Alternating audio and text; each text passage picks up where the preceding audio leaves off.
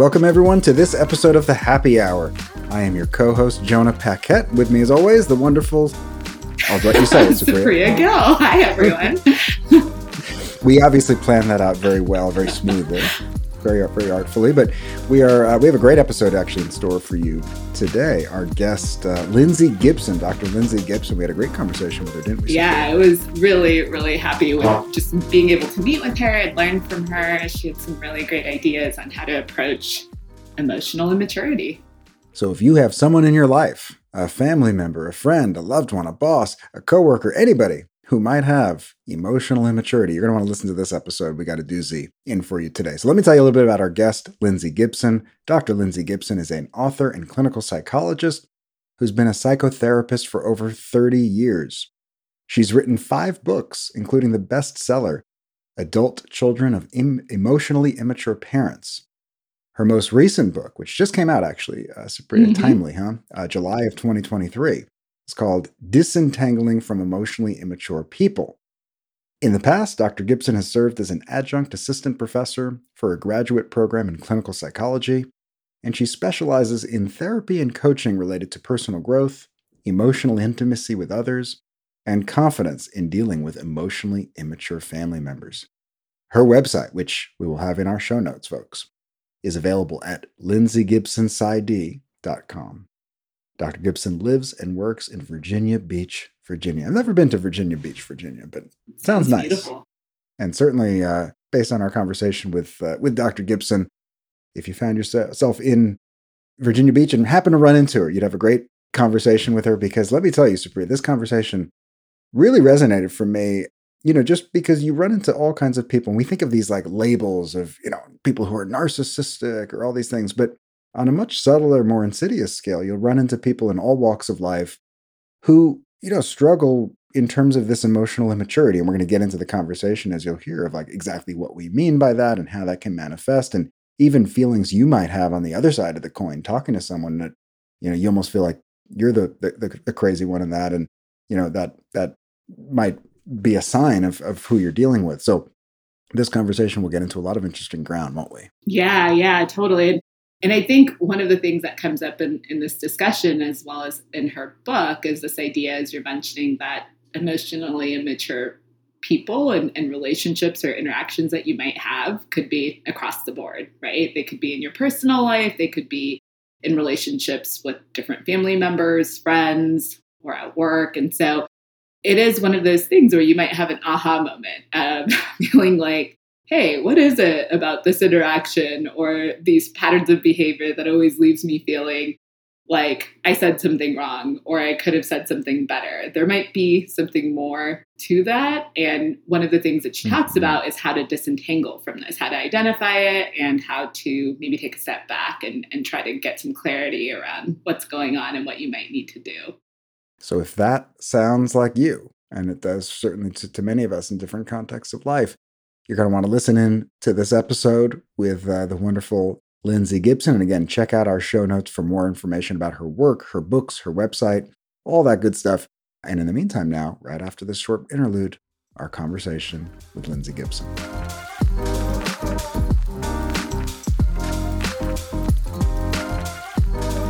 Welcome, everyone, again to the happy hour. And we are thrilled to be joined today by Dr. Lindsay Gibson. Lindsay, welcome to the show. Oh, thank you. I'm glad to be here. Well, we are great, grateful to have you joining us all the way from We Learned Virginia Beach. So, uh, last day of summer out there, out here in California, Supriya, it's kind of like a year-round thing. You get that warm weather and all that, but but uh, really honored to have you on. We're excited to talk about your work. We're excited to uh, talk about what um, listeners can learn from you. So we're going to cover, I'm sure, quite a bit of ground in this conversation. But Lindsay, I have to warn you. I didn't tell you this at the outset as we were kind of warming up, but Supriya indulges me one wish, kind of like a, a, genie that grants one wish. And the deal for our podcast is because I have a tendency to just go on tangents and talk about random things like food and interesting things about Virginia Beach or whatever. She says, No, you can't do that. We have to have an interview, have to talk to the guest, learn about things. I say, Fine, but you got to give me one question that I can ask that's just totally random. Um, and, and Supriya said, Yeah. So let's think. Today, I think what I'd like to know. So I recently watched a superhero movie. And it got me thinking, like, if I could have any sort of superpower, what would that be? And I think the two that come to mind for me, listeners, would be number one, if I could eat anything with no ill effects from it, eat as much as I want, you know, whatever. That would be a cool, that would be a cool thing. And then I thought the other thing would be like, if I could almost eternal sunshine of the spotless mind style like remove certain memories so that i could re-experience for the first time like an awesome movie an awesome whatever like you know whatever. that was what i would do so that was me but i was curious for you lindsay for listeners out there if you could have any sort of superpower what would it be hmm. you know i've never thought about that That's well, how we do it here on the Happy. Have, yeah, I be racking my brain about what I'm going to decide to wish for. You could teleport. You could um, breathe underwater. You could do whatever you want. Yeah, yeah. You could fly. You know, I I don't think I would want a superpower. Good answer. Oh. In the sense that you know, life feels as full as I can manage right now. So when I think about being able to do like one thing that that would be like a special superpower I guess my reaction to it is, yeah, I I don't have time for that. it's a good answer. I was thinking as someone who writes as much as you would, maybe a good superpower would be, you know, just the ability to to write lots of information very quickly. But then I realized you don't need a superpower. You got Chat GPT for that 2023. Oh, something tells me Lindsay is not one to no. use Chat GPT. she most certainly is not. But anyways, thanks for that answer, for that response, and, and a good answer. Thanks, Lindsay.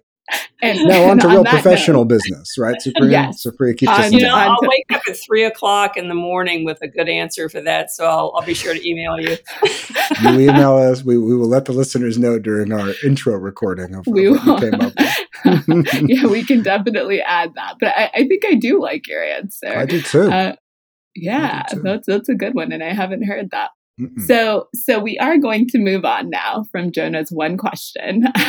um, I'll have and, more it. Well, one off, well, and you'll have more off the wall yeah, questions yeah, too. But in any promise, case, we're, yeah. we're moving on. So, Lindsay, we are so excited to have you here and really just kind of want to dive in. So, in your latest book, Disentangling from Emotionally Immature People, you provide a lot of background and strategies on this concept and, and ways to manage this. And I want to just start with the very basic kind of understanding of what is emotional immaturity? How do you define that? And what does that look like? Yeah, it's, it's a great place to start because once you kind of get the idea of what emotional immaturity is, then it gets much easier to recognize it. And once you can recognize it, you begin to have a way of kind of um, extricating yourself from their superpowers because their superpowers are uh, controlling other people and making other people feel bad for not making them the most important person in the relationship all the time. So uh, we want to know what we're looking at and we want to be able to identify them so that we don't get caught up in their emotional coercions.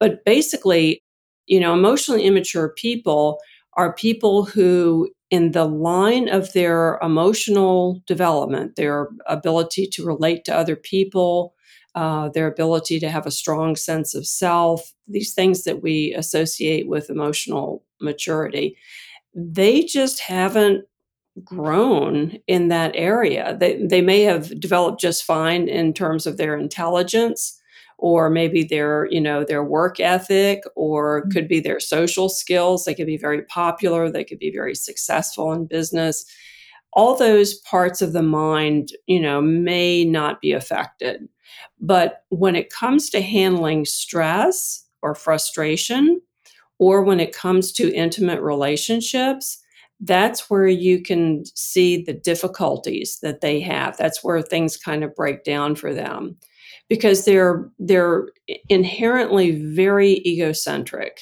I mean, they're they're like the center of their world and they think they should be the center of your world too because this is just um, you know, it would be counterintuitive to think otherwise. So they uh, very very self centered, and they don't have a whole lot of empathy. If they're having a great day and you know everything's uh, you know coming up roses for them, then they might have the extra juice to think about how other people feel. But in normal life, or especially when they're stressed, they really don't think about what other people might be going through or what an experience might be like from your point of view. They also don't tend to self reflect, mm-hmm. which is one of the things that makes it very hard for them to change. And it makes them a difficult um, person to work with in psychotherapy mm-hmm. because they're not the kind of person that says, gee, I, you know, I wonder if if maybe I made a mistake there or I, I wonder if um, you know I'm accountable in some way for the problems that we're having. They they just don't do that. Mm. they, don't, they don't know what you're talking about, and they wish you would just leave it alone and drop it. Um, they have a real fear of emotional intimacy. So if you're in a relationship with them, uh, you know, it could be child to parent, it could be partner to partner. It doesn't matter the nature of the relationship. But when things start to get intimate in the sense that we're telling each other what we really feel or what we really think, or we're sharing some deep part of ourselves, we're opening up to each other, getting to know each other. They're they're no, they're not um, they're not big on that. And the reason for that is that they don't have that strong sense of self so it's sort of like opening up what, uh, telling you what. And they're, they're kind of mystified about where you're trying to go with this because they don't have a big inner life. They haven't developed that. They're, they're like the little five year old, um, where if you ask them some deep questions, you know, they want to do something else then um, because it's just not interesting or relevant to them. And then finally, um, the emotionally immature person has this very, very self centered relationship with reality, meaning that if reality brings them something that they don't like uh, or they disapprove of, they tend to deny it, dismiss it, or distort it. So they will actually say to you, if you confront them about something that happened, they will say to you, I didn't say that. Mm. Or you must be crazy because that's not what happened. Or I'm telling you, I never said that. You know, mm. they're, uh, and you are left with a kind of a, a gaslighted feeling yeah. of was I wrong? Did did maybe I misunderstand this? Um, I thought that's what happened, but but because they're so you know it's it's so easy for them to to reshape reality into something that they like they do that. And that makes it extremely frustrating to be in a relationship with them. So th- that's kind of the thumbnail great, sketch of emotional synopsis of it. And i'm sure for a lot of listeners as we are talking alarm bells are going off and bells are being rung in terms of whether it's you know people in their you know personal in their families, uh, work, you know, at work, bosses, uh, people, you know, celebrity types. There's all kinds of examples that you see this. Now, if I'm just kind of capturing this right, I mean, what you're talking about in terms of that lack of core, that lack of perspective taking, that sort of that self-centeredness quality. Uh, obviously, I would imagine a lot of overlap on an extreme end with things like narcissism, which will come up sometimes here, but it also sounds like a much broader, more common problem as well. Do you have a sense, Lindsay, of like how many people struggle with this say out there in terms of you know uh, how common of a problem would this uh, would this be would you say yeah you know when you think about reading the news um, I was thinking politicians when Jonah was describing different, different groups of people. Um, yeah, I wish I had the the survey to pull out right here and, and tell you the numbers, but but actually, I think um, emotional immaturity has been around in a big way for a long time. I mean, when you look at world wars, when you look at um, you know some of the things that people do to each other, when you look at uh, problems in family relationships or the marriage and divorce rates, you know, it's not painting a, a picture of people who are really good at handling a lot of emotional subtleties and working things out with each other unfortunately. So i don't know um, it just seems to me like there are a lot of them. Fortunately there are a lot of people that are emotionally more mature uh, so we can be thankful for them. Absolutely. And you know i'm curious and as you were describing what emotional immaturity is reflecting on the lack of empathy, the lack of self reflection that can manifest in relationships, and, and just kind of that sometimes that confused feeling walking away from interactions that also might feel exhausting. Uh, mm-hmm. Uh, what does apologizing even look like in this kind of framework that we're describing from an emotionally immature person? Oh, well, I don't think there's going to be much of that. I thought you were going to say that. yeah, I mean, uh, because uh, apologies have all these qualities that don't go with their characteristics. It's like, you know, for, uh, you know, this is why, you know, people get in trouble. Like, you know, you're the head of some corporation or some car manufacturer or some airline or something, and you try to do an apology, and yet you try not to admit guilt because you don't want to up your liability and you know you get these very stilted you know we're so sorry for your inconvenience like i don't know that you know fell out of the sky or something.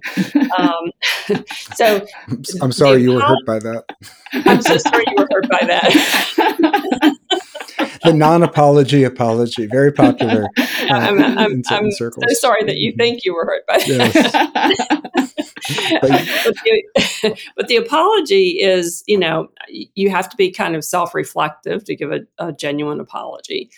And you have to be comfortable with emotional intimacy because an apology, a real one, is going to take you very quickly to this place of connection with the other person. Because if it's genuine, the other person will feel it and you guys will will feel this meeting or this connection.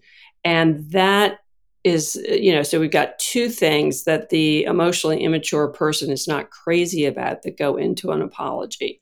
And a lot of times you know we try to get an apology uh, mm-hmm. because we feel like that's going to be the road to repairing the relationship. Mm-hmm. and it would be if the person could do it. Right but with an emotionally immature person you can try it but you know i hope that people who at least know about this concept don't feel surprised, you know, when they don't get it. And I hope they don't feel like it was something that they missed doing that caused the person not to apologize in a genuine way, because it probably wasn't. Well, on that note, um, yeah, fascinating just to kind of think about how this how this plays out. You know, I would imagine because this can often show up, you, you, did a beautiful job of painting the picture of you can mm-hmm. have a mm-hmm. person who's very successful in the one hand, right? Very, you know, rising to high levels and, you know, or being in roles that we would typically look to for a person to be, you know, have their stuff together, right? So it could be a parent, it could be a boss, it could be, you know, a leader on our team, you know, whatever. And when you're getting these responses from a person, I think the, the one of the normal responses that we then do is to look inward of like, what did I do in this situation? And to kind of, you know, second guess ourselves. Like, was it something I did wrong, etc? Yeah. Uh, you've done a great job of kind of illuminating the, painting the picture of what it looks like in terms of the behaviors. What about on the other side of the coin? Like, what are some red flags or experiences on the part of the receiver that people might kind of look out for? Yeah. Well, if you feel tired or drained around the person, um, that's a dead giveaway right there mm. uh, because the emotionally immature person is always looking for someone to focus all their attention on them. And, and they really do this in a very uh, insistent way. So that when you hang out with them, you end up having to keep the spotlight on them and the spotlight of, of your interest on them. But because they're not very deep people, and because they're, you know, they typically tend to keep kind of narrow interests, you know, that are like personally meaningful, but maybe aren't many points of connection with other people, you know, lots of times it feels quite superficial talking to them, or you know it's all about them. So that fatigue or that drained feeling is is a is a dead giveaway another one is uh, when you feel like you just aren't being heard like it's it's a there's a particular feeling that mm-hmm. goes along mm-hmm. with a person not really listening to you mm-hmm. and you uh, you know i say you but i mean we can all feel that it doesn't feel good it makes us feel like we want to keep repeating ourselves because we're not sensing that the other for other person is fully present with us so that's that's another one and then when a person wants to tell you what's right or wrong, I mean, almost immediately, I mean, they, they kind of come on with their opinions or, uh, you know, kind of, uh, you know, correct you or tell you how they see things immediately. I mean, not only is that kind of socially gauche, but it is off putting. Okay. Mm-hmm. It's, it's almost like I wasn't asking for a conflict or, you mm-hmm. know, a discussion, but um, but now I feel like I'm being pushed into a position that I've got to either defend or I've got to completely go along with you. And so you, there can be a kind of a polarizing uh, feel to the interaction. And then, lastly, I would say that you have the feeling that you would just as soon get away from the person. Mm. Uh, and you may feel very guilty about that because maybe this is a person that, for all intents and purposes, you should be mm-hmm. interested in or you mm-hmm. want to be interested in. But there's something real inside us that doesn't enjoy being the object of the emotionally immature person's maneuvers. Mm-hmm. Uh, so there's you know, maybe it's your soul, I don't know, but yeah. something kind of wants to back up and get out of there. Right. There's some kind of incongruence. Just, you know, as I'm hearing you talk about this, I'm thinking about these important relationships in our lives, whatever that might be, where this is showing up and our values around being heard, being seen, mm-hmm. feeling mm-hmm. like you're meaningfully connecting and, and having that mm-hmm. incongruence there yes. because it's very surface level or one sided. Yeah. Mm-hmm. One question that I have, and, and I think maybe Jonah, you were going to ask this question. Um, as I'm hearing kind of you describe this, I'm, I'm wondering, I'm thinking about setting boundaries and and how to do that in this context. And one of the things you describe in your book that I think is particularly relevant, and if you could speak to this as well, is brain scramble and how that manifests in the context of of having these important discussions or setting boundaries. Yes, I love Brain Scramble. I'm indebted to Jenny Walters, who is a um, coach out in uh, coach and therapist out in California for that term. Yeah, Brain Scramble is when you are trying to. It's usually when you're trying to get something decided or clarified, or maybe uh, it can be something like a, a contract that you're negotiating, or you know, there's just some arrangement that you're you're trying to come to some kind of conclusion on with the person. And the other person does this thing where they evade what you're asking and they go off on tangents in a way that you start to lose track of what you actually asked them. And then you start wondering was it me? Was it them? What did I actually ask them? And it gets to be, uh, you start to lose self confidence because you think, well, I should certainly be able to, you know, track where I was going and what I wanted to talk about. But the way that emotionally immature people kind of, um, you know, wriggle out of anything that makes them feel uncomfortable or distressed in the least uh, is can be very circuitous. It can be very tangled. Um, you can end up, uh, uh you know, following them down these lines of thought that you don't even know why you're talking about that. But the purpose of it is to get you to back off.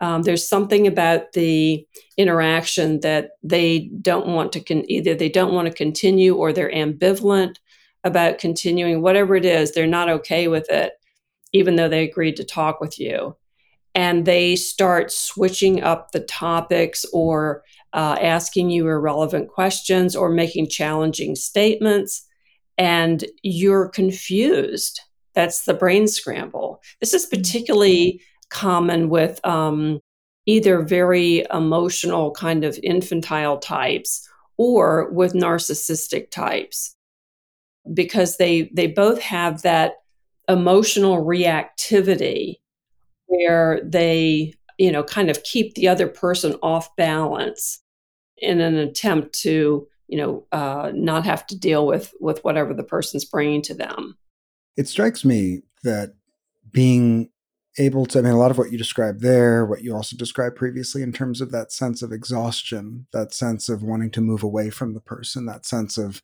them not being able to actually be present with you, that their mind is kind of constantly elsewhere. You know, that also takes a certain degree of not only insight, but kind of the ability to slow things down and to even recognize our own process in these things, yes. to have that sort of that internal awareness of how am I feeling with this person? And it reminds me of the idea of like, if I'm having, you know, if I'm around somebody, really learning to to pay attention to my own inner reactions to them, because that's either going to be how others feel about that person most likely, or even at times how they feel about themselves in the world. Can you speak to like how people can maybe develop their capacity to do that a little bit more? Because um, it seems like it maybe starts from there of kind of recognizing those signs. Yeah, I, I love that, Jonah. I'm so glad you brought that up because yeah, emotionally immature people, they have a low tolerance for stress. So if they feel stressed or they feel under the gun about something, then what they typically do is they start pushing or they may start accusing or blaming. Uh, whatever it is, they bring pressure to bear on the situation to where you feel like you better give a quick, good answer because that's the nonverbal message that you need to respond quickly. Uh, I'm losing patience with you, kind of message. But what happens, as you just so beautifully described, is that when you allow yourself to feel rushed, you end up disconnecting from yourself. Mm-hmm. It's almost like a part of you is still back there going, uh, you know, and then there's another part of you that splits off and tries to answer the question in a, you know, a quick and snappy way to, to calm this person down a little bit. And you are now unhooked from your own genuine reactions. So, what we want to do is, as you said, we want to slow it down remember that when you feel rushed, that you are being maneuvered, um, you're being pushed into a position that is for the other person's defensive benefit. And you want to then consciously reconnect with yourself. And if you can remember why you're there, that's great. but sometimes after you've been through an interaction like that, you can't remember anything. For sure. So you may have to uh, just pause and decide that you're not going to say anything just until you feel like you're back in your own shoes. That is such a, I'm so glad you painted that picture for listeners because I'm sure there's a lot of people listening who are like, okay, I recognize that I've got someone or multiple people in my life that sound a lot like this, right? But based on practicalities and even values, right? It's like, I'm not going to mm. just cut the person off, right? That maybe it's because of who they are in your family or who they are in your professional dynamics or whatever. So that I think starts to think it starts us down the road of thinking about like, you know, on the one extreme, maybe it's like, you know, setting a limit and not having the person in my life if they are totally toxic and unhealthy. But for some of the more kind of gray ones, what are some other strategies that come to mind for you of how listeners might be able to manage these types of relationships in their life? in various ways. Yeah, well, foreknowledge is terribly important when you're dealing with emotionally immature people because, you know, like I say, if you don't know what you're dealing with and you go into the situation expecting uh, that there's going to be kind of mutual fairness and mutual interest in each other and good faith in in terms of negotiating toward a, um, a solution that both people are happy with then you are likely to get surprised and brain scrambled um, as a result of that uh, when the emotionally immature person starts to get a little defensive. So it always works best if you've had dealings with the person before and you know that this is is how they're likely to be that you set two goals two outcomes for yourself. One of them is that you stay connected with yourself. Like no mm. matter what happens today when i go in there no matter how it turns out i am going to keep referring to myself inside and stay connected and stay grounded so that I don't just react, react, react, because that's what you get pushed into. Mm-hmm. So that's one goal. The second goal is to figure out what is the what is the what is the outcome of this interaction that I want? What would make this a successful outcome? And it might be, you know, I want to spend a half an hour talking to satisfy uh, you know, a social whatever, because this is a, a, neighbor of mine and, you know, we're in this together uh, at a certain level. So, you know, maybe I want to spend a certain amount of time chatting with this person. Or maybe I'm going to tell my parent that I can't help them with, uh, you know, something that they want to do. Or, or maybe I don't want to go on that particular vacation, mm. or maybe I don't want to come home for Thanksgiving, you know, whatever it might be. But my outcome is going to be I will have told them that.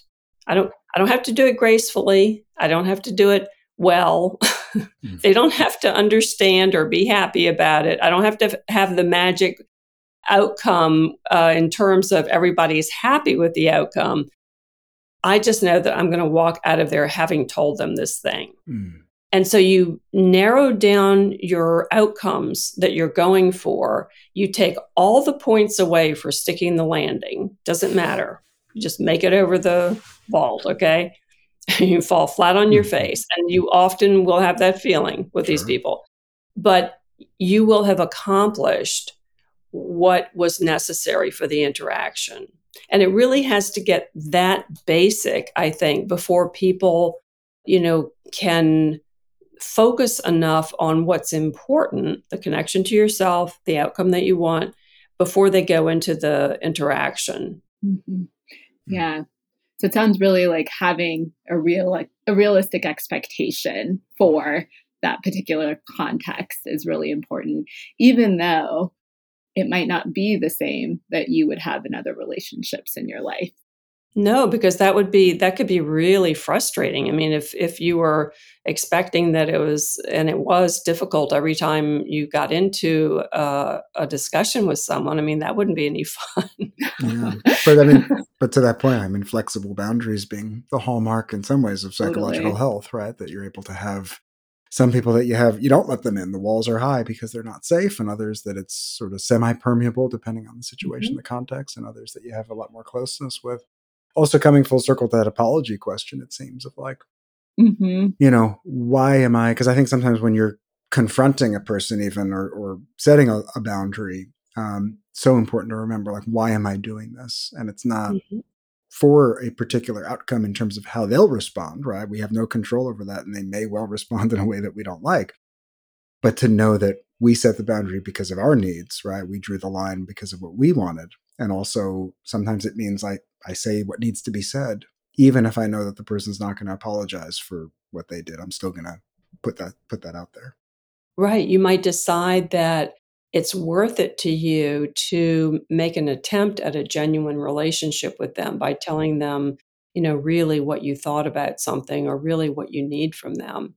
And, you know, I don't encourage people not to try that. I mean, sometimes I think people have thought that, uh, you know, who haven't read me very closely, they think that I'm all in favor of, you know, just cutting off the relationship and uh, you know, keeping your distance. And and I really don't do that. I I do uh, encourage people to figure out what they want to do mm-hmm. because I mean, there's some people that they really need to try it out. Mm-hmm. They really need to go into the interaction hoping and expecting that they can get that person to understand and maybe change. Okay. That's something that they have to try out. They have to find that out.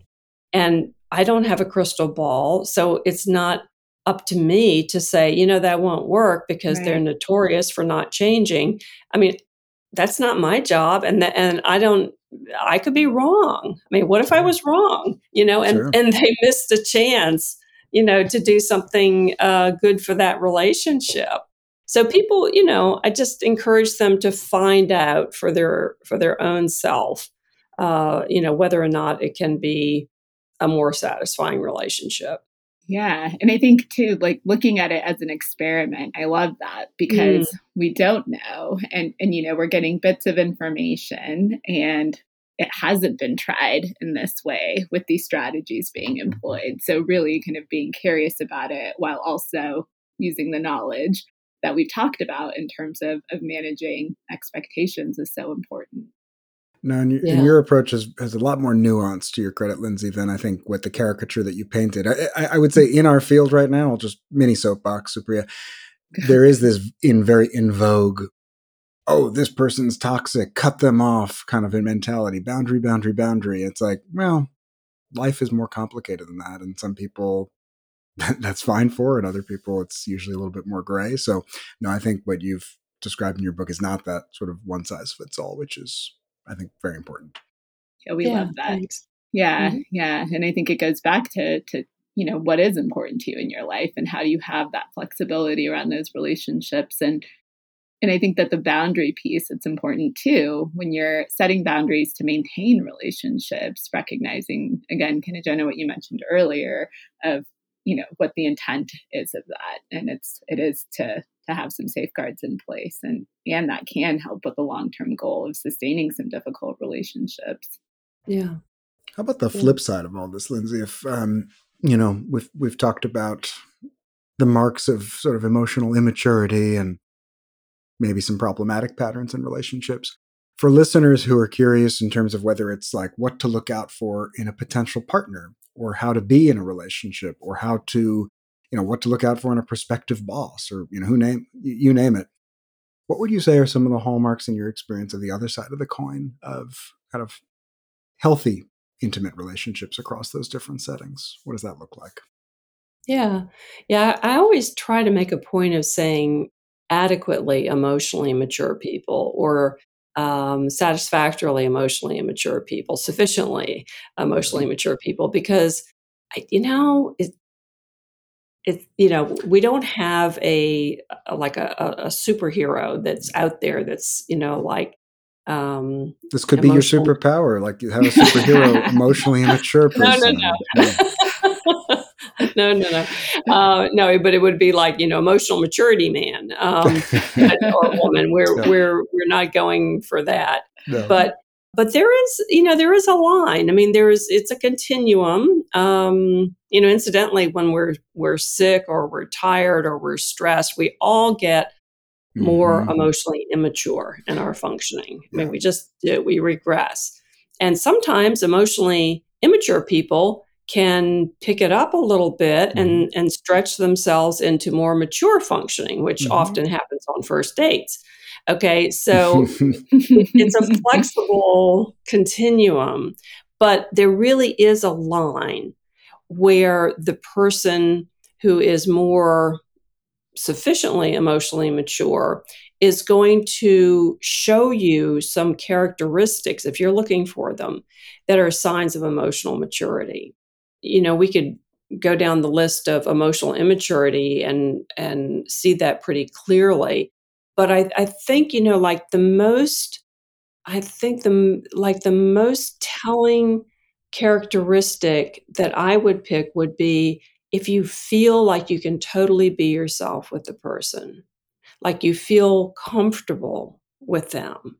You're not self-conscious you're not thinking about the um, uh, impression that you're making. You just feel like they kind of see you or they like you. Um, that they think you're all right. And and that conveys itself to you because maybe they have warm eyes or maybe they express some kind of empathy or interest in you. Uh, i have a, a, friend who is uh, doing online dating and she's also a psychologist and she's just fascinated by the fact that so many people never ask her a question. Um, you know, it's all about telling her what they're like, what they do. and uh, so, anyway, that, that's just a little it's a red flag, well, it tells you what you're going to be doing a lot of, which is uh-huh. paying attention to them. And yeah. listening. Yeah. So, so um, and kindness, that one I think is big mm-hmm. where somebody is just kind. I mean, they think about how something's going to make other people feel. Mm. And when somebody is genuinely kind and you hang around them long enough, you're going to see them act in that way. And it's going to be very spontaneous and very unplanned. Um, it's just going to be nice. They also are not afraid of emotional intimacy. For instance, they might ask you a question that is not only about you, but it might deepen uh, the discussion or might deepen the conversation about you. Like they might ask you, what was that like for you? Or, you know, did you ever think this? Or did you ever? I mean, they, they kind of are a little bit uh, exploratory, but it's because they're curious. You know, that one of the signs of a person who has a good sense of self is that they tend to be pretty calm and they tend to be curious and they communicate in a way that you feel like you can answer them and they will understand. You know, there's a thing about uh, listening that if a person really wants to understand you, it doesn't matter what you say. Mm. And if a person really doesn't want to understand you, it doesn't matter what you say.